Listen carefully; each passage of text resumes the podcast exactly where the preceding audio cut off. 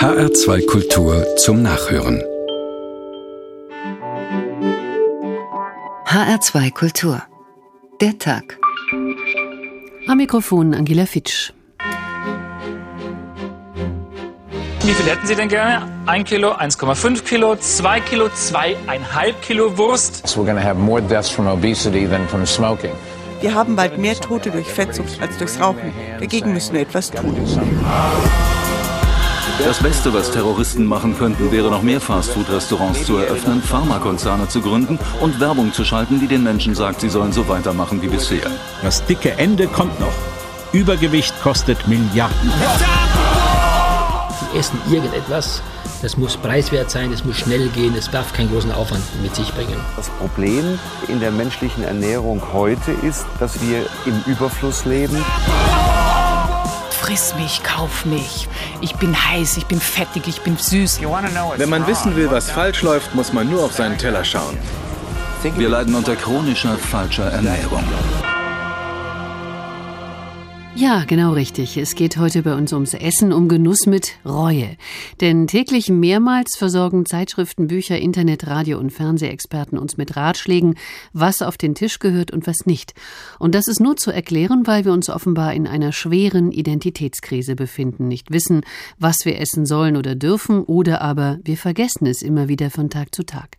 Da heißt es mantramäßig, meidet die Kohlenhydrate, meidet das Fett, meidet das rote Fleisch, Salz sowieso sowieso nicht. Meidet den Salat, esst fünfmal täglich Obst und viermal Gemüse, auf alle Fälle sechsmal Fisch und dazu ein paar leckere Vitaminpillen. Dann bekommt ihr keinen Krebs, keine Kopfschmerzen, keinen Reizdarm. Ihr werdet schlank und rank, lebt ewig oder zumindest so lange wie die Japaner. Dieses Gerede geht ziemlich auf die Nerven, verdirbt den Appetit, klingt wie aus einer fernen Welt, nicht nur am heutigen Welternährungstag, wo wir wieder einmal erfahren müssen, dass immer noch weltweit jeder achte Mensch an Hunger leidet und alle 20 Sekunden ein Kind an Unterernährung stirbt. Hierzulande tobt stattdessen und zynischerweise ein Glaubenskrieg ums Essen, und Rainer Dachselt kocht darüber vor Wut. Was lese ich da?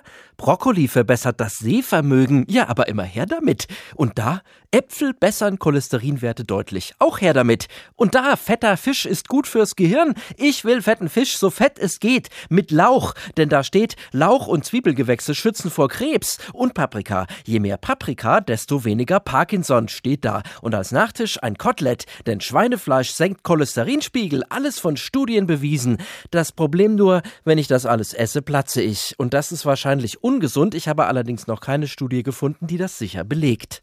Und außerdem finde ich beim Weiterlesen ja auch Studien, die belegen, dass mein cholesterinsenkendes Schweinchen andererseits das Krebsrisiko erhöht. Hier steht's doch. Äh, was half da nochmal dagegen? Ach ja, Lauch. Der allerdings, hier steht's doch, kann Reizdarm verursachen und dagegen soll Kleie helfen, aber hier steht's doch, Studie kann Wirkung von Kleie bei Reizdarmsyndrom nicht belegen. Ja, hallo, was soll ich denn jetzt essen? Vielleicht einfach das, was auf den Tisch kommt, ohne zu wissen, ob das nicht mein Alzheimer- und Schlaganfallrisiko um bis zu 17 Prozent erhöhen kann? Ihr habt Nerven. Und ich habe auch welche. Und deswegen macht mich die ständige öffentliche Bevormundung in Sachen Essen ziemlich fassungslos. Ja, lebe ich denn in einem Land, wo wirklich jeder Zweite vor dem Essen sich nicht die Hände wäscht, sondern die Bestandteile der Mahlzeit googelt, um herauszubekommen, ob er morgens Kohlenhydrate und abends Fett oder umgekehrt oder beides gar nicht und stattdessen Ballaststoffe reinstopfen soll, anstatt es einfach zu tun? Ja, diese Leute muss es geben, denn sonst würde doch nicht jede Zeitschrift und jedes Fernsehprogramm Spalten und Stunden mit naseweisen Ernährungstipps füllen. Ich meine, ich finde es grundsätzlich gut, sich mit Essen auszukennen. Ja, ich finde das nützlich und kultiviert, Camembert von Brie unterscheiden zu können, Kerbel von Pimpernelle, Seewolf von Seeteufel und Blumenkohl von richtigem Essen.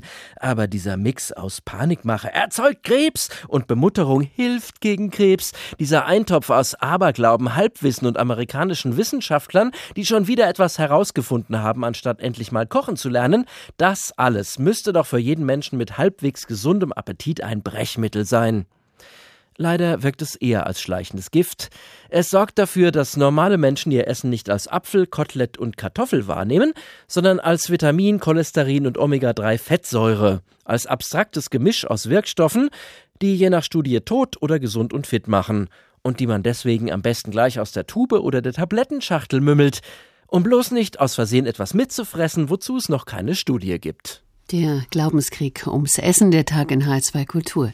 Uwe Knob, Erziehungswissenschaftler und Autor des Buches Esst doch, was ihr wollt, warum Ernährung weder gesund noch krank macht. Guten Abend. Ja, guten Abend. Ernährungswissenschaftler aber. Was habe ich gesagt? Erziehungswissenschaftler. Nee, das meinte ich nicht. Ernährungswissenschaftler. Ja, genau. ah, ja. Das wäre ja auch dämlich, wenn ich das meinen würde. Also es gibt keinen wissenschaftlichen Beleg dafür, dass irgendeine Ernährungsform oder ein Lebensmittel krank, gesund, schlank oder dicht, dick macht, schreiben Sie. Woher wissen Sie das? Richtig. Das liegt daran, wenn Sie sich die Studien anschauen, allein äh, die 500 aktuellen der letzten fünf, sechs Jahre, ist immer dasselbe Schema. Es gibt keine Beweise, es gibt ausschließlich Vermutungen Vermutungen, statistische Korrelationen, das heißt Zusammenhänge, aber es gibt keine Kausalitäten, das heißt ein Ursache-Wirkungsbeleg, den können Beobachtungsstudien noch gar nicht liefern. Das wäre in etwa wie wenn Sie korrelieren, dass ähm, die Menschen mit schwarzen Strümpfen länger leben als die mit braunen und daraus dann die Headline machen, schwarze Strümpfe verlängern das Leben. Genauso funktioniert es mit Brokkoli, Brokkoli schützt vor Krebs oder Ballaststoffe sorgen für ein langes Leben.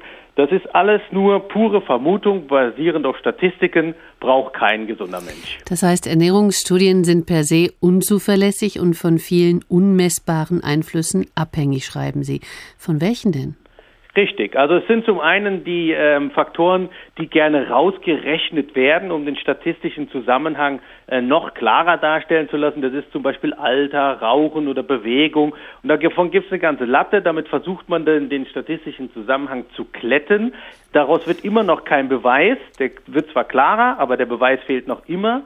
Und dann gibt es die sogenannten Confounder, das sind statistische Faktoren, Lebensstilfaktoren, die überhaupt gar keiner kennt. Das kann zum Beispiel das Sexualleben sein, wie viel Stress haben Sie, wie viele Probleme auf der Arbeit und so weiter und so fort. Und all das ganze Konglomerat kann keiner entwirren, sodass sie niemals einen Zusammenhang herausbekommen können, der dann noch eine Ursache-Wirkung belegt. A macht B, Brokkoli verlängert das Leben oder sowas. Das wird es niemals geben. Mhm. Haben Sie eine Vorstellung davon, was eigentlich gesunde Ernährung bzw. ungesunde sein soll? Vielleicht äh, Currywurst mit Pommes gegen Obst und Gemüse? Also die Einteilung in gesunde und ungesunde Lebensmittel hat keinen Sinn. Das hat selbst die Deutsche Gesellschaft für Ernährung, Verfechter von fünfmal am Tag und allen anderen Ernährungsregeln, festgestellt. Das heißt, ähm, hier die Bösen, da die Guten, das ist schon mal Blödsinn. Dafür gibt es überhaupt gar keinen Beweis, genauso wie es für alles andere keinen Beweis gibt. Gesunde Ernährung ist das, was Ihnen gut tut, was Sie als gut empfinden, wo Sie sich bei wohlfühlen. Was Ihnen nicht schmeckt, kann nicht gesund für Sie sein. Schauen wir uns noch mal ein paar Ernährungsregeln an. Ein bis zweimal in der Woche Fisch, recht so? Wem es schmeckt, wer ihn gerne isst, kann auch drei bis viermal essen oder nur ein bis zweimal, völlig egal. Wir sollen jeden Tag reichlich Flüssigkeit trinken, mindestens 1,5 Liter. Alles Blödsinn? Auch diese Angabe ist Blödsinn. Trinken Sie, wenn Sie durstig sind. Nicht zu vergessen täglich Milchprodukte und nicht zu vergessen das Ei pro Woche. Stimmt nicht, oder? Ja, wenn Sie äh, Milch nicht vertragen und Milchprodukte brauchen Sie auch keine essen und bei dem Ei brauchen Sie auch überhaupt keine Angst zu haben, denn wie gesagt, keine Beweise für oder gegen. Und Vorsicht vor Fett. Fett macht Fett, oder? Fett machen ganz viele Faktoren. Essen ist ein kleiner davon. Ähm, von daher, das auf einen Inhaltsstoff zu reduzieren, ist auch völliger Blödsinn. Nun werden wir täglich mit Ernährungsrichtungen und Regeln überflutet. Was heute gilt, wird morgen durch eine Gegenstudie aufgelöst. Das lässt sich ganz schön verdeutlichen, auch beim Thema Salz. Mal ist es schädlich, mal verursacht es Bluthochdruck. In einer anderen Studie habe ich in Ihrem Buch gelesen, senkt eine salzarme Ernährung die Sexlust. Das will ja auch keiner. Das ist ein kulinarischer politischer Glaubenskrieg, schreiben Sie. Äh, was glauben Sie, wieso der so vehement ausgefochten wird? Deshalb, weil jemand Macht und Deutungshoheit haben will um an Geld ranzukommen. Das ist meines Erachtens nach einer der Hauptgründe. Man will die Menschen bevormunden, man will sagen, wir wissen, was gut ist, wir wissen, was schlecht ist, um dann Forschungsgelder zu bekommen, Unterstützungsgelder, um Macht und Deutungshoheit auszuüben. So zum Beispiel auch bei der Kampagne Fünf am Tag. Es gibt keinen Nutzennachweis, dass diese Kampagne auch nur ein Prozent der, der Gesundheit der Bürger irgendwie fördert. Trotzdem wird sie mit Europageldern und mit Geldern vom deutschen Staat gefördert und das schon seit über zehn Jahren. Aber niemand weiß, was diese Kampagne bringt. Deshalb ist es gut, wenn man Mythen streut und so tut, als wäre fünf am Tag gesund. Aber nochmal, Nutzennachweis, Fehlanzeige, vielleicht schadet es sogar den deutschen Därmen. Keiner weiß es. Fünfmal am Tag, damit meinen Sie die Deutsche Gesellschaft für Ernährung, die die Devise ausgibt, fünfmal am Tag Obst zu essen. Fünfmal am Tag Obst und Gemüse zu essen, genau, das ist eine eigene Kampagne, läuft europaweit, weltweit sogar. In Deutschland federführend ist die Deutsche Gesellschaft für Ernährung, exakt. Und wenn Sie die nach einem Nutzennachweis für die Kampagne fragen oder auch die, das Kampagnenbüro selbst, herrscht da leider Schweigen im Walde. Ihr Fazit, esst doch, was ihr wollt, chacun à son goût, jeder nach seinem Geschmack. Ich halte mal dagegen, dass Kinder sich dann nur noch von Pommes, Pizza, Nudeln und Gummibärchen ernähren würden und sie werden sagen, na und? Nein, ich werde sagen, warum soll das denn so sein? Erstens weiß es niemand, das ist auch ein schöner Mythos. Und ähm, zum anderen ist es so, dass gerade Kinder, die noch nicht von dieser Ernährungspropaganda infiltriert sind, die essen genau das, was ihr Körper ihnen vorgibt. Die essen mal eine lange Zeit das Gleiche, aber dann haben die wieder Lust und Hunger auf ganz andere Sachen. Dadurch, dass wir in einem Schlaraffenland leben, haben wir ein riesengroßes Angebot. Von daher sollte man sich nicht darüber Gedanken machen, ähm, dass irgendetwas gefährlich ist, sondern dieses Angebot nutzen und gerade Kindern das essen lassen, was ihnen wirklich gut schmeckt und immer verschiedene Sachen anbieten. Das ist sehr wichtig, Vielfalt. Esst doch, was ihr wollt, heißt das neue Buch von Uwe Knob. Es ist im Ruwold Verlag als E-Book erschienen und kostet 1,99 Euro. Haben Sie vielen Dank für das Gespräch. Es gibt jede Menge hinterhältige kulinarische Geschichten vom und übers Essen, die einem sofort einfallen, wenn man an seine Kindheit denkt. In der folgenden Geschichte der belgischen Schriftstellerin Amélie Nothomb ist ihre Mutter, die Verwalterung, Verwalterin der Ernährungssklaverei ihres Vaters. Ein bekanntes Muster, oder? Wäre mein Vater nicht immer der meistbeschäftigte Mann der Welt gewesen, hätte ich ihn wohl öfter mit angespannter Miene in die Küche kommen und dort nach etwas Unerlaubtem herumstieren sehen. Denn Essen zwischen den Mahlzeiten galt bei diesem unverbesserlichen Bulimiker grundsätzlich als verboten. Papa ist ein Märtyrer der Ernährung.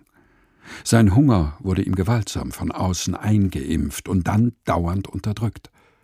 Der zarte, sensible, dünne Junge wurde durch eine so massive emotionale Erpressung zum Essen gezwungen, dass er sich schließlich dem Grund seiner Qualen, besonders seiner Großmutter mütterlicherseits, und seinen Bauch den Dimensionen des Universums anpasste. Er ist ein Mann, dem übel mitgespielt wurde. Erst zwang man ihm das Essen auf, und als er richtig süchtig danach war, setzte man ihn auf Diät bis zum Ende seiner Tage. Ich wundere mich immer, wenn ich höre, dass Leute ihn für einen Genussmenschen halten. Sie lassen sich durch seine Rundungen täuschen. Er ist die personifizierte Angst, unfähig, die Gegenwart zu genießen. War meine Mutter auch nicht seine Chefin, so war sie doch die Verwalterin der Ernährungssklaverei meines Vaters.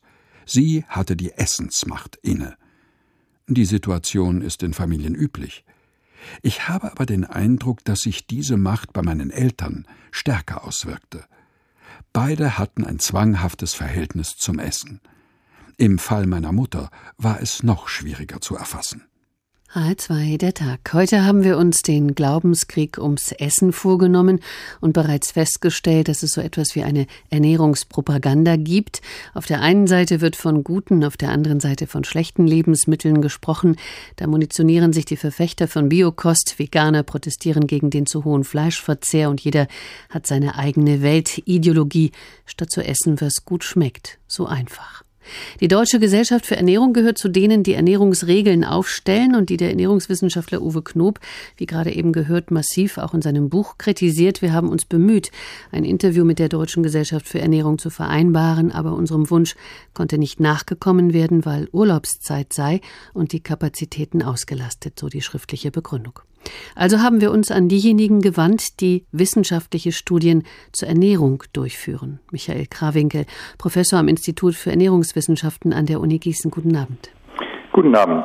Wir haben vorhin von dem Ernährungswissenschaftler Uwe Knob gehört, es gebe keine, keinen wissenschaftlichen Beleg dafür, dass irgendeine Ernährungsform oder ein Lebensmittel krank, gesund, schlank oder dick macht. Sehen Sie das auch so? Nein, das sehe ich nicht so. Ähm, ich denke, dass Herr Knob ähm, da einiges ignoriert, äh, was wir an wirklich langfristigen Erfahrungen, an langzeitigen Erfahrungen haben, äh, wobei man äh, immer versuchen kann, Dinge ad absurdum zu führen, indem man sie äh, sehr stark zuspitzt an Stellen, wo es eher darauf ankommt, das Gesamtbild zu sehen. Das heißt, auch die Deutsche Gesellschaft für Ernährung übrigens stellt gar nicht so detaillierte Regeln auf, sondern hat einen Ernährungskreis äh, formuliert, in dem praktisch alle Lebensmittel vorkommen und lediglich die Mengen, in denen man die zu sich nimmt, äh, mit Aussagen belegt sind, davon eher mehr und davon eher weniger dieser Unsinn mit einzelnen Nährstoffen, die einzelne Krankheiten vermeiden helfen oder für andere Krankheiten und Risiken verantwortlich sind, das ist Unsinn. Und wir können vielleicht noch darüber sprechen, wodurch das getrieben wird. Mhm. Wir haben auch gehört, dass Ernährungsstudien per se unzuverlässig und von vielen äh, unmessbaren Einflüssen abhängig seien. Können Sie dieser Aussage zustimmen? Auch das nicht. Ähm, es gibt Ernährungsstudien, die, ähm, wie zum Beispiel die EPIC-Studie, die europäische Studie, die im Langzeitverlauf zu erkennen versucht, welcher Lebensstil und welche Ernährungsgewohnheiten mit einem höheren Risiko für Krebserkrankungen verbunden sind, äh, die ich überhaupt nicht über diesen Leisten scheren würde.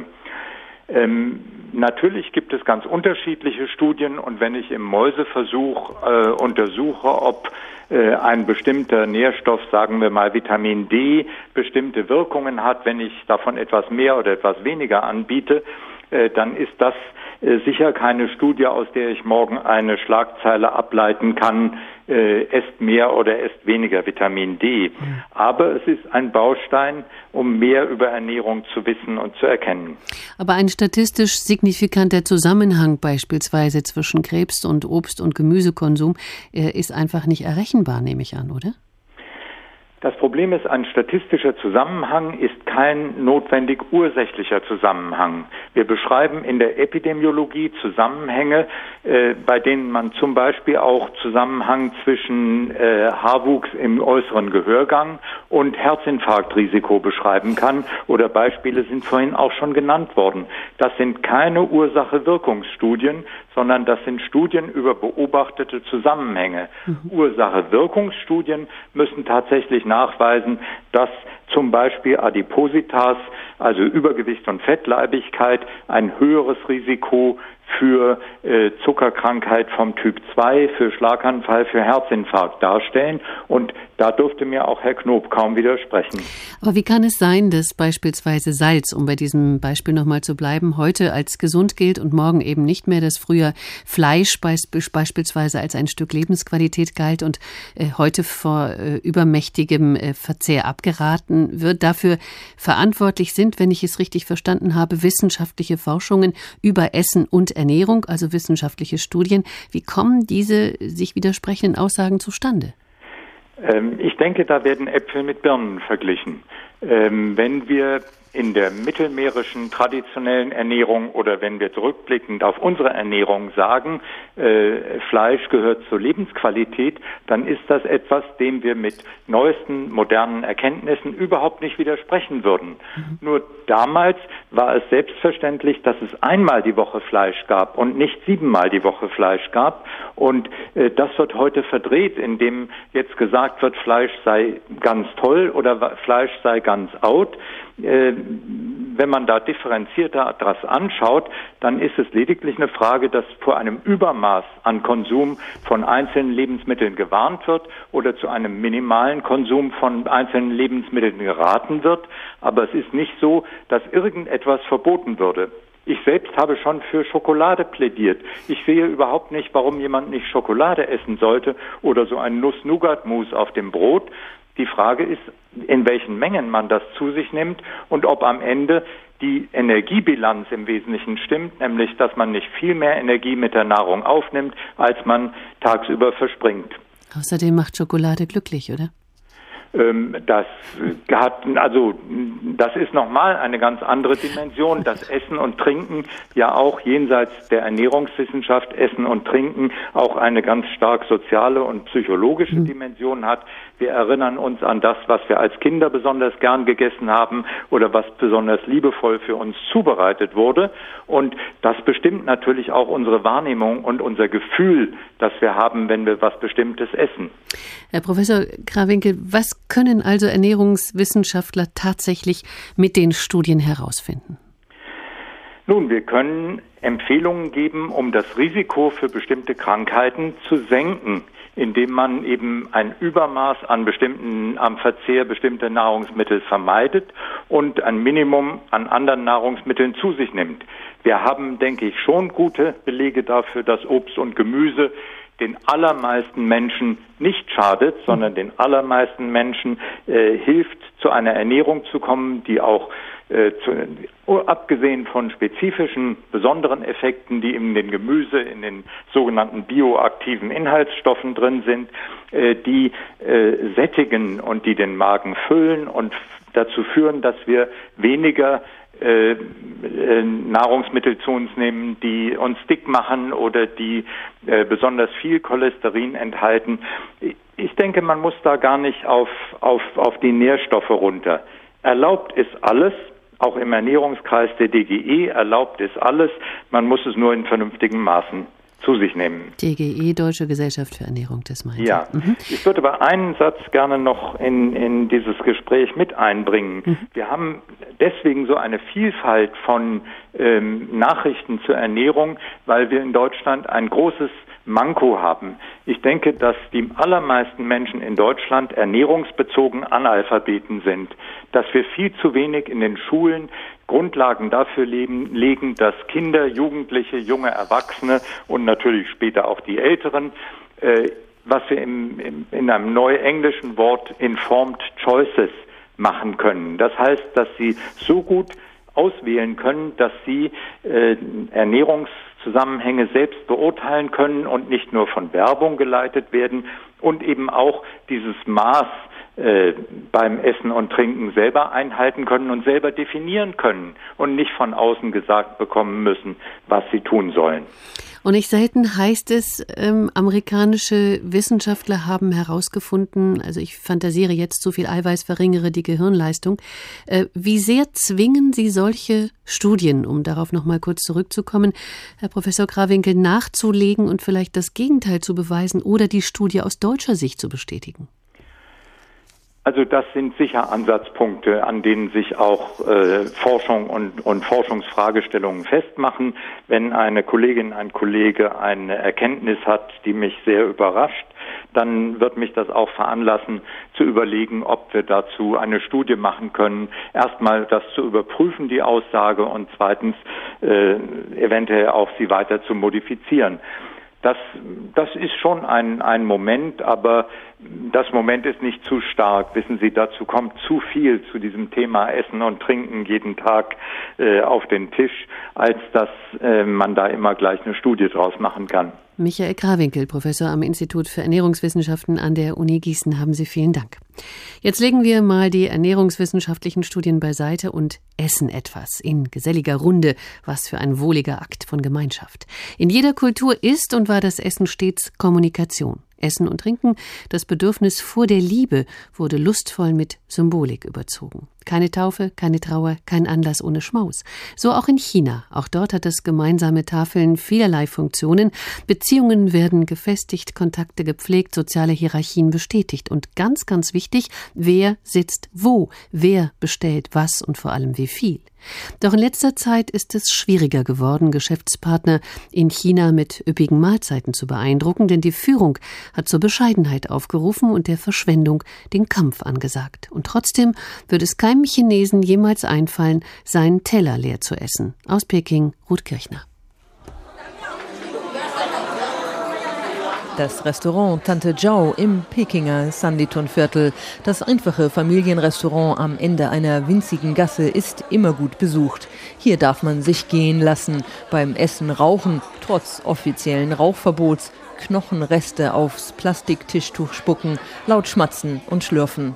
Doch den Gästen von Tante Zhao ist völlig klar, dass es hier familiär zugeht. Ein Geschäftsessen sehe völlig anders aus, sagt dieser Mann. Da muss man auf die Formalitäten achten, auf die Kleidung, wie man isst, auf die Stimme, die Sitzordnung. Für uns einfachen Leute gelten diese Regeln nicht. Höchstens, dass der Älteste den Ehrenplatz bekommt und derjenige, der zahlt, sitzt in der Nähe der Tür. Bei offiziellen Anlässen geht es um weit mehr als ums Essen. Es geht darum, sich Respekt zu verschaffen und Respekt zu zeigen. Schon deshalb wird oft groß aufgefahren. Die runden Tische biegen sich unter den vielen Speisen. Immer bleibt viel übrig.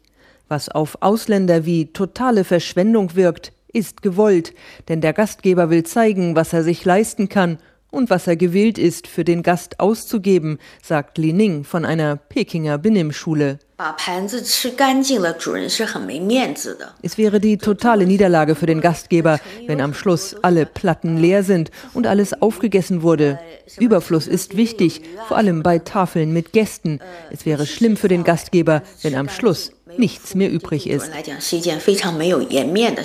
Doch die Großzügigkeit hat Schattenseiten. Es wird aufgefahren, was das Zeug hält und was teuer ist. Die Exzesse kosten nicht nur viel Geld, sie sind auch Teil der oft korrupten Beziehungen zwischen Parteikadern und Wirtschaftsvertretern. Die Versuche der kommunistischen Partei, ihr eigenes Image aufzupolieren und ihre Legitimation zu wahren, setzen daher gerade beim Essen an. Kader und Funktionäre sollen neuerdings weniger der Völlerei frönen und stattdessen mehr arbeiten. Vier Gerichte und eine Suppe heißt die Regel im Volksmund. Die Bescheidenheits- und Sparsamkeitskampagne macht vor allem der Luxusgastronomie zu schaffen, sagt der Ökonom Xu Hongzai.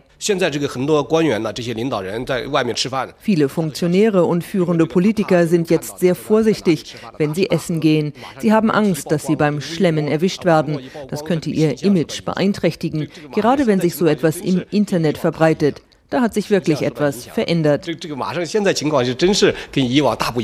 Manche Edelrestaurants mussten sich neu erfinden, bieten jetzt Hackfleischspeisen an statt Haifischflossensuppe. Aufs gemeinsame Tafeln wird trotzdem nicht verzichtet, denn in China geht es beim Essen vor allem um Guanxi, um Beziehungen. Essen ist zentraler Bestandteil der sozialen und geschäftlichen Beziehungsgeflechte und oft auch das gemeinsame Trinken. Getrunken wird im Übrigen gerne Baijiu, klarer Schnaps. Noch heute heißt es im ländlichen China, nur wenn man zusammen gegessen und vor allem viel getrunken hat, kennt man sich wirklich. Wobei man im Übrigen während des Essens nicht über Geschäftliches redet, auch wenn Gast und Gastgeber neben Schnaps und Essen vor allem ihre Verträge und ihre Vorteile im Kopf haben. Und man achte immer auf das Lächeln. Hackfleisch statt Haifischflossensuppe. Weniger ist mehr auch in China, wo allerdings immer noch Respekt durch Überfluss erzielt wird. Manche Menschen, wie der Schriftsteller Julian Barnes, giert nach Lob, wenn er kocht und bezeichnet sich selbst als bedauernswerten, kochenden Spätzünder. In der Küche bin ich ein ängstlicher Pedant. Ich halte mich an vorgegebene Temperaturen und Garzeiten. Ich traue Instrumenten mehr als mir selbst. Wahrscheinlich werde ich nie eine Garprobe machen, indem ich den Zeigefinger in ein Stück Fleisch stupse. Bei Rezepten nehme ich mir nur eine Freiheit heraus, nämlich die Menge einer Zutat zu erhöhen, die meinen besonderen Beifall findet. Die Fallstricke dieses Ansatzes zeigten sich eines Tages bei einem sagenhaft widerlichen Gericht aus Makrelen, Martini und Semmelbröseln. Es machte die Gäste eher betrunken als satt. Oft richtet sich mein Zorn auch gegen die Kochbücher, auf die ich mich so verlasse. Dabei ist Pedanterie auf diesem Gebiet doch ebenso verständlich wie wichtig. Und wer könnte pedantischer sein als ein autodidaktischer, ängstlicher Hauskoch, der finsteren Blicks auf die Seiten starrt? Und warum sollte ein Kochbuch weniger präzise sein als ein chirurgisches Handbuch? Immer vorausgesetzt, chirurgische Handbücher sind tatsächlich so präzise, wie man nervenbebend annimmt. Womöglich lesen sich manche ja auch wie ein Kochbuch. Man kippe einen Schuss Betäubungsmittel in den Schlauch, hacke ein Stück von dem Patienten ab, sehe zu, wie das Blut rausrinnt, trinke ein Bier mit seinen Kumpels, nähe das entstandene Loch wieder zu. Warum sollte ein Wort in einem Rezept weniger Gewicht haben als ein Wort in einem Roman? Hier kann es körperliche Beschwerden auslösen, dort geistige. Manchmal wünsche ich mir, es wäre alles anders. Das habe ich mit den meisten kochenden Spätzündern gemein. Hätte meine Mutter mir damals nur beigebracht, wie man kocht und bäckt, von allem anderen abgesehen, würde ich dann heute nicht so erbärmlich nach Lob gieren. Wenn Mütter die Essensmacht innehaben und die Verwalterin der Ernährungssklaverei spielen, dann kommt ein kochender Spätsünder dabei heraus, aber immerhin ein Kochender, der den kulinarischen Genüssen zugewandt ist und eben Essen serviert. Sie hören den Tag in H2 Kultur. Nun bleibt uns Menschen im Leben wenig Menschliches verborgen, und so kennen viele auch das Essen aus Frust, um die Psyche zu füttern und zu beruhigen. Bislang glaubten wir, davon werde man dick, richtig dick. Denn Ernährungsberater predigen seit langem, aus Ärger und Kummer zu essen sei eine schlechte Angewohnheit, die es zu bekämpfen gelte. Aber Pustekuchen. Frustessen ist nicht immer und für jeden ungesund. Dr. Gudrun Sprösser, Psychologin an der Uniklinik und in der Arbeitsgemeinschaft Psychologische Diagnostik und Gesundheitspsychologie tätig, Sie haben ein ausgeklügeltes Experiment vorgenommen, in dem Sie offenbar einigen Probanden erst einmal eine kränkende Ablehnung verpassten, andere erfuhren eine erfreuliche Bestätigung, bevor es ans Essen ging. Was haben Sie mit denen gemacht? Also wir haben die eben zu angeblich zwei Studien eingeladen. In der ersten Studie ging es um virtuelle und reale Kommunikation. Und zwar sollten da die einfach einen Gesprächspartner erstmal per Videobotschaft kennenlernen und dann nochmal im realen Kontakt und sich dann gegenseitig einschätzen. Und im zweiten Experiment ging es dann um Geschmackspräferenzen. Die kamen also dann eben an für die erste Studie. Wir haben ihnen eine Videobotschaft von diesem angeblichen zweiten Teilnehmer gezeigt und sie sollten dann so ein eigenes Video auch drehen von sich, das wir dann angeblich wieder dem Partner gezeigt haben. Im Anschluss daran gab es dann die experimentelle Manipulation. Und zwar hatten wir eine Stressbedingung, wo wir den Leuten dann, ähm, den Teilnehmern gesagt haben, dass der angebliche Partner sie nach nachdem er diese Videobotschaft von Ihnen gesehen hatte, nicht mehr treffen möchte. In der positiven Bedingung haben wir Ihnen sehr gutes Feedback von diesem Partner übermittelt und zwar ihm gesagt, dass er Sie ganz arg sympathisch fand und sich freut auf das ähm, reale Treffen. Und in der neutralen Bedingung ist der Partner dann angeblich nicht erschienen für dieses erste Experiment. Und dann wurde direkt mit dem zweiten Experiment weitergemacht, wo es um Geschmackspräferenzen ging angeblich und ähm, die Teilnehmer dann drei verschiedene Sorten Eis probieren sollten. Das heißt, es ging um kränkende Ablehnung, die Sie da den Probanden verpasst haben, zumindest den einen, das waren den Stressessern. Die haben gehört, dass man sich mit ihnen gar nicht treffen will und dann kam das nächste Experiment. Genau. Danach wurden die Probanden also mit der Aufgabe alleingelassen, drei Eissorten zu testen. Mhm. Äh, ich habe gedacht, es kann Schlimmeres geben, ehrlich gesagt. Mhm. Aßen die Stressesser denn nach der Kränkung automatisch mehr Eis, was man jetzt vermuten würde? Genau, also das haben wir tatsächlich auch gefunden, dass eben im Vergleich zu der neutralen Bedingung die Stressesser dann deutlich mehr Eis gegessen haben und die ähm, Stresshungerer, wie man jetzt kurz nennen kann, eben deutlich weniger gegessen haben in dieser Stressbedingung im Vergleich zur neutralen Bedingung. Mhm. Und äh, welches Essverhalten nochmal legten die anderen an den Tag, denen Sie vorher eine erfreuliche Bestätigung zukommen ließen? Das war eben jetzt der interessante Befund in dem Experiment. Und zwar, dass sich da das Muster umgekehrt hat, dass eben da die Stressesser deutlich weniger gegessen haben als die Stresshungerer und auch ähm, im Vergleich zu neutralen Bedingungen sich dieses Muster gezeigt hat. Das heißt, die Stresshungerer haben in der positiven Bedingung mehr Eis gegessen als in der neutralen Bedingung und die Stressesser haben weniger Eis gegessen. Mhm. Das heißt, Stressessern wird ja häufig gesagt, man dürfe sich nicht mit Essen trösten, sie sollten ihr ungesundes Essverhalten in den Griff bekommen. Aber vielleicht ist das völlig falsch. Was meinen Sie? Ja, also wir ähm, ziehen eigentlich als Fazit aus dieser Studie, dass weder also Stressessen noch Stresshungern an sich schlecht ist, sondern dass es eben auf die Balance der Situationen ankommt. Das heißt, wenn eben positive und stressbehaftete Situationen gleich häufig auftreten, dann sollte keins der beiden Essmuster zu langfristig zu Übergewicht führen. Und man kann sicherlich auch nicht davon ausgehen, dass eben dauergestresste Menschen grundsätzlich dicker sind, oder? Ähm, nein, weil das kommt eben gerade darauf an, ob die Personen eher dazu tendieren, bei Stress zu essen oder nicht. Es gibt ja, scheint diese wirklich zwei unterschiedlichen Typen von Menschen zu geben, wobei es natürlich auch noch da eine dritte Gruppe gibt, die einfach bei Stress ähm, gleich viel ist. Die gibt's, die darf man natürlich jetzt auch mhm. nicht ganz vergessen. Aber wir waren jetzt eben speziell interessiert an diesen beiden Gruppen, die bei Stress mehr oder weniger essen. Und deswegen kann man einfach pauschal jetzt nicht sagen, dass Stress prinzipiell zu Übergewicht führt. Und was ergeben sich daraus für Forderungen von Ihnen oder auch insgesamt, dass man gestressten Menschen, die aus Stress essen, äh, bitte nicht mehr das Essen verbieten möge? Genau, im Prinzip genau das, denn es hat sich auch gezeigt, dass äh, Essen bei Stressessern tatsächlich dazu führt, dass auch der Stress nachlässt. Und wenn man diesen Personen jetzt dieses wegnimmt, dieses Essen, könnte das ähm, tatsächlich auch zu mehr Stress führen, was dann das gesamte Essverhalten aus dem Gleichgewicht bringt und dann vielleicht tatsächlich langfristig zu Übergewicht führt. Würden Sie denn sagen, das ist ein gestörtes Essverhalten, wer sozusagen grundsätzlich bei Stress mehr isst? Nein, überhaupt nicht. Nein, nein. Also solange das ähm, in der Balance bleibt und die Leute dann in einer positiven Bedingung kompensieren, würde ich das als vollkommen normales Essverhalten bezeichnen. Aber wenn es nicht in der Balance bleibt, dann wird man dicker, nicht? Ja, wenn es tatsächlich so ist, dass ähm, diese stressigen Situationen nur noch vorkommen, dann ähm, ist schon anzunehmen, dass die Personen, die bei Stress mehr essen, dann auch tatsächlich langfristig zunehmen und dann, genau es dann vielleicht tatsächlich aus der Balance gerät. Der Trost eines vollen Tellers muss nicht immer und für jeden ungesund sein. Erläuterungen von Dr. Gudrun Sprösser, Psychologin an der Uni Konstanz und in der Arbeitsgemeinschaft Psychologische Diagnostik und Gesundheitspsychologie.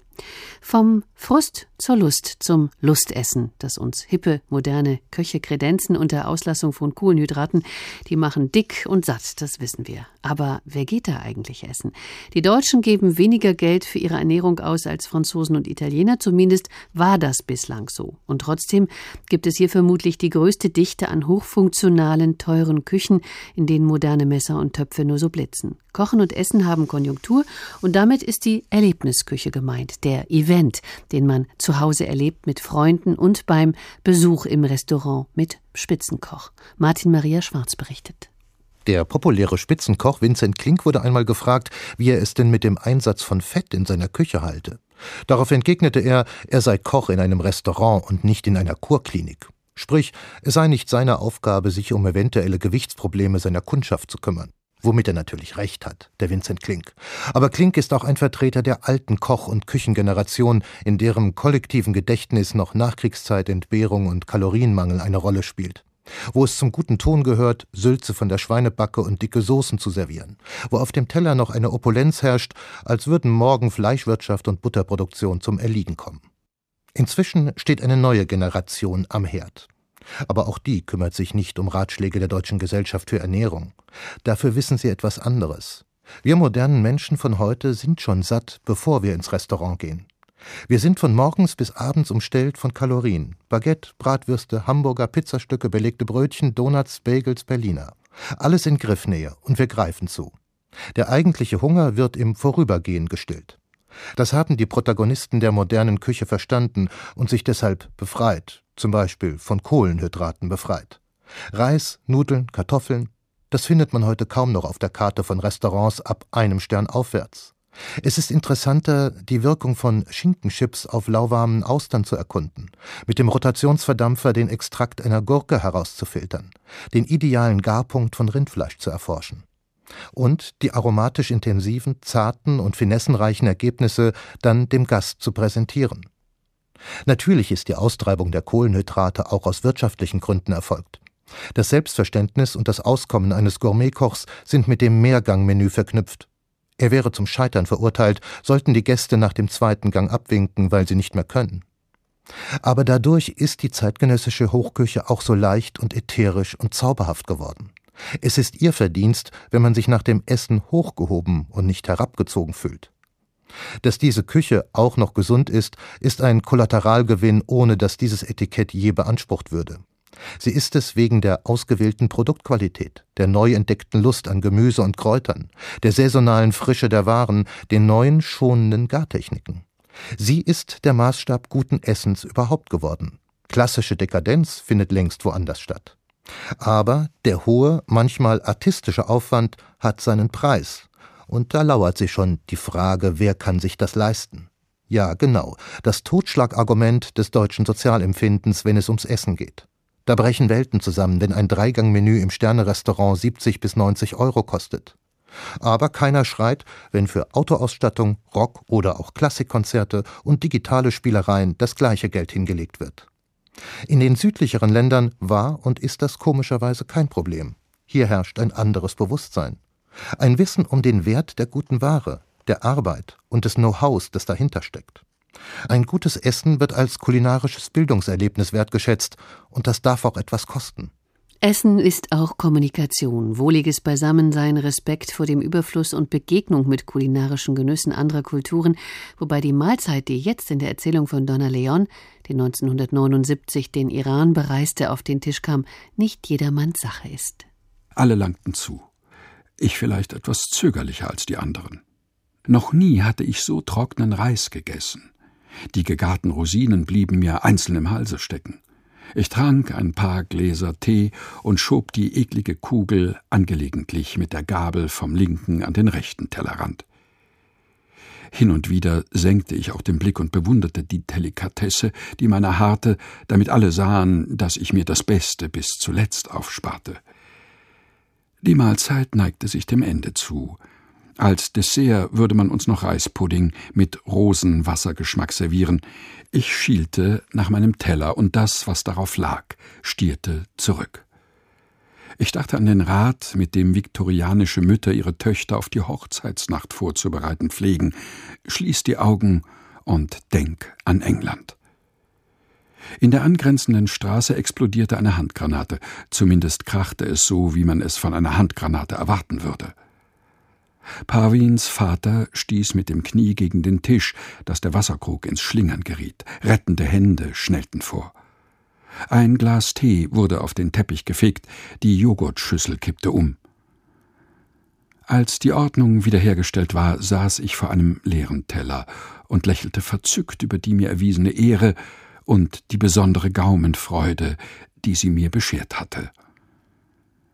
Der Reispudding wurde aufgetragen, und dann war es auch schon Zeit zum Aufbruch, wenn wir vor der Sperrstunde daheim sein wollten. Pavins Mann begleitete uns noch bis zu unserer Straßenecke, wo wir mit abermaligem Händeschütteln und Verbeugungen Abschied nahmen. Wo hast du's? fragte William, als er die Haustür aufschloss. Im Taschentuch in der Jackentasche. Ach, und ab heute bin ich Vegetarierin. Und auch daraus könnte man wieder einen Glaubenskrieg machen, was besser ist, Schafsaugen zu essen oder eben Vegetarier zu werden. Wir haben uns heute die Frage gestellt, warum brauchen wir so viele Ernährungsregeln? Warum essen wir nicht einfach auf was wir Lust haben?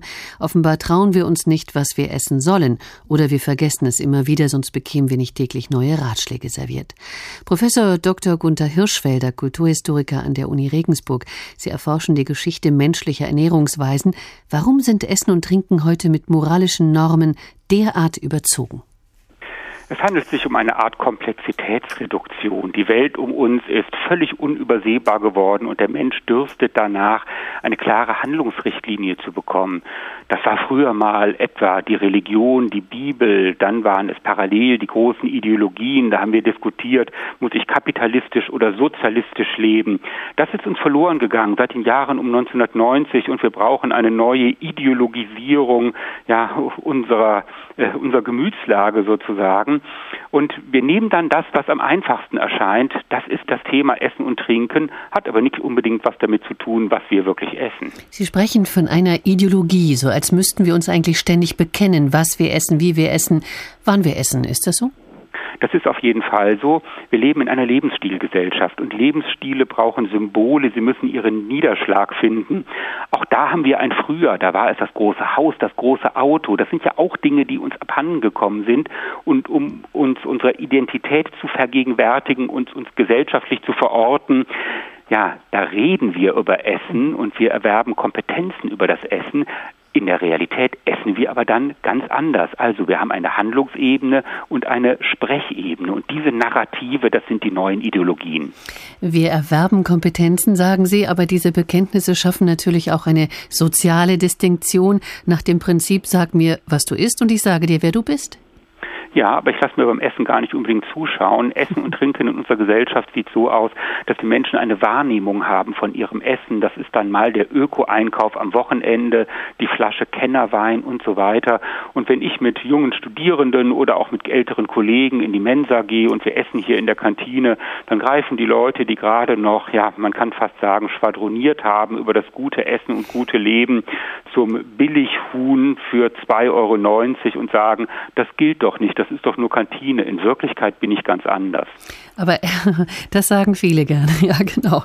Aber Essen ist in erster Linie natürlich auch Erfahrungssache. Wer als Kind zum Beispiel nicht gelernt hat, wie man äh, rohes in etwas gekochtes überführt, der wird vermutlich später im Erwachsenenalter seine Fertigprodukte in der Mikrowelle aufwärmen oder eben äh, durchaus gerne in die Mensa gehen. Das war schon immer so. Mhm. Äh, das ist auch heute ein Stück weit so. Aber seit den Jahren um 1970 können wir unseren Ernährungsalltag unterteilen in eine Versorgungsküche und eine Erlebnisküche. Und in dem Maß, in dem Essen und Trinken und Kochen zu einer ganz wesentlichen Freizeitbeschäftigung geworden sind, beginnen Menschen auch hier äh, eine neue Praxis anzuwenden. Und ähm, wir haben äh, neue Gastrokonzepte, wo man fertig gekauft, fertig zubereitete Dinge kauft wo man eventuell auch in der Gastronomie schon selber aktiv wird mit Kochen. Kochen ist Freizeitbeschäftigung, also der alte Satz, dass wer es als Kind nicht gelernt hat, später nicht mehr lernt, der gilt, glaube ich, so gar nicht mehr unbedingt so. Gerade viele Männer, die eigentlich Kochmuffel sind, gehen bei solchen Gelegenheiten hin und wollen auch Expertise erwerben oder Spezialmännerexpertise. Der große Grillboom, der erzählt da eine Geschichte von. Dabei ist Essen etwas ganz Wunderbares, besonders wenn wir gemeinsam essen, uns die Zeit dafür nehmen und sie auch haben vor allem. Essen ist Kommunikation, Essen ist auch ein wohliger Akt von Gemeinschaft. Wir hören aber auch, dass wir weniger Geld in unsere Ernährung investieren als zum Beispiel unsere europäischen Nachbarn. Das bedeutet also, wir haben es mit einer ja, Zwei-Essensgesellschaft zu tun? Wir haben es mit einer Vielessensgesellschaft zu tun. Wir haben viele verschiedene Essszenen nebeneinander und es ist heute kein Widerspruch mehr, wenn ich auf der Autobahnraststätte einen billigen Burger esse und dann am nächsten Tag oder am gleichen Abend äh, mir eine äh, hochwertige Mahlzeit zu, äh, zubereite, die auch stark auf Nachhaltigkeit ausgelegt ist. Also diese Dinge passen in der modernen Lebens, Lebensstilgesellschaft zusammen, zumal viele Menschen einen plurilokalen Lebensstil haben. Äh, richtig ist, was Sie auch gesagt haben, Essen ist nicht nur ein stofflicher Akt, sondern vor allem ein sozialer Akt. Das Soziale ist eigentlich viel wichtiger als das Inhaltliche. Das Dekorative die Menschen essen miteinander, alleine essen wird in hohem Maße als Defizit wahrgenommen. Und noch eine Bemerkung, die Talsohle der schlechten Ernährung in Deutschland dürfte äh, durchschritten sein. Äh, wir waren bei 12, 13 Prozent des verfügbaren Nettoeinkommens. Diese Zahlen, die sind auf dem Weg nach oben und im Vergleich zu unseren europäischen Nachbarn in Deutschland entdecken die Menschen die gute, die leckere, die stoffliche und die nachhaltige Ernährung neu, während eigentlich äh, traditionelle Muster etwa in Frankreich, unserem Leitstern der Kulinaristik, inzwischen wieder auf dem Rückmarsch sind und wir eine regelrechte Amerikanisierung der französischen Alltagsernährung haben. Bevor wir weiterreden, noch mal ganz kurz ein plurilokaler Lebensstil ähm, bedeutet, man, man ist an verschiedenen Orten zu Hause. Das meinen Sie damit? Wir haben verschiedene Lebensmittelpunkte, wir haben eine unheimlich große Mobilität und das führt dazu, dass die Mobilität dem Essalltag ihren Stempel aufdrückt. Das, was Sie gerade gesagt haben, dass man heutzutage in Deutschland hierzulande gar nicht mehr so hinten ansteht, wenn es um das Essen geht, das versöhnt zum einen.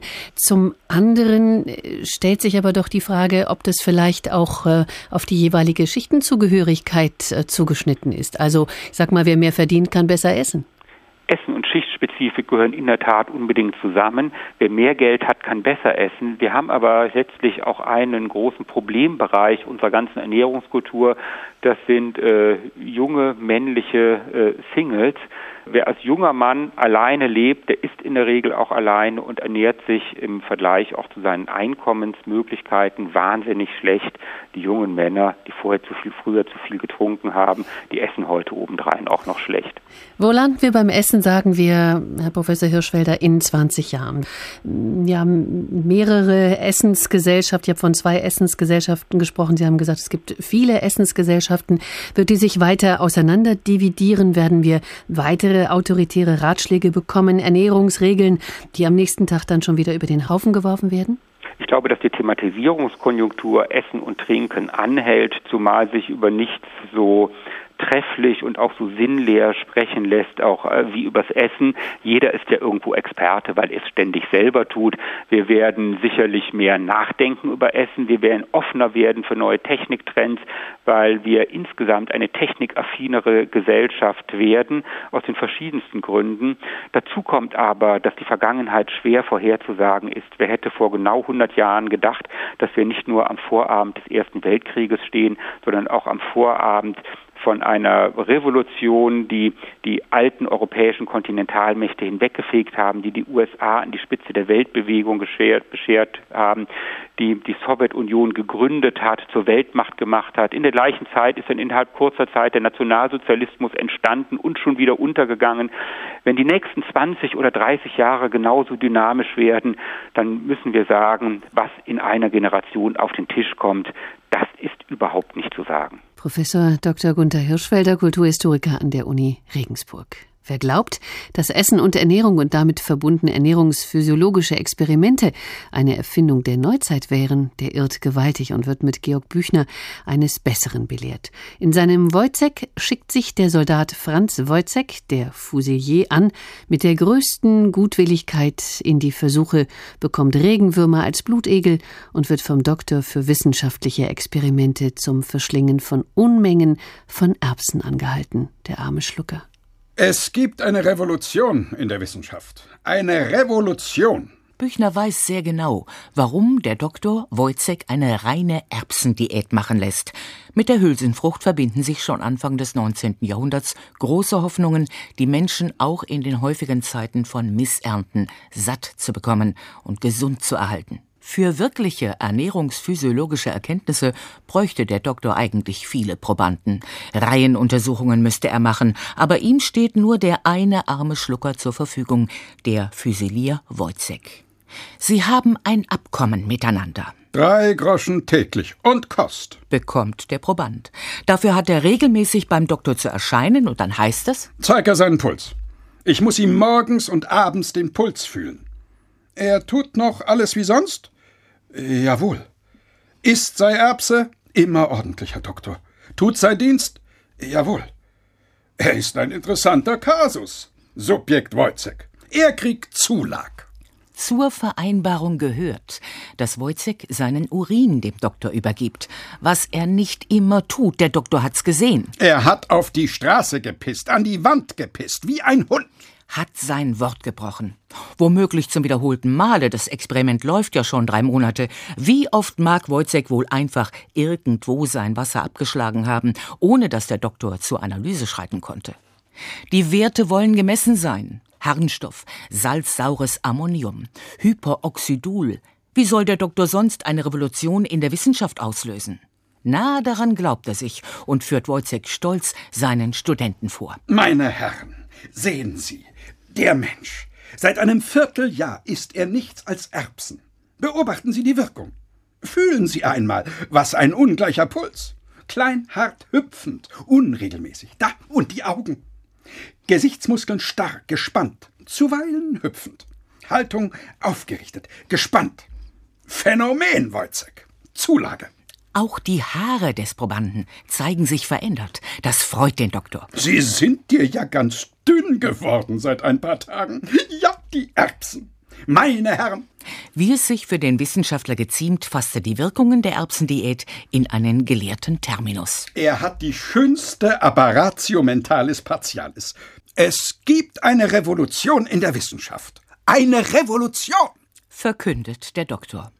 Georg Büchner aber weiß, dass sich die Gesellschaft insgesamt verändern muss, wenn Menschen wie Wojciech eine Chance haben sollen. Mit oder ohne Erbsen-Monoernährung.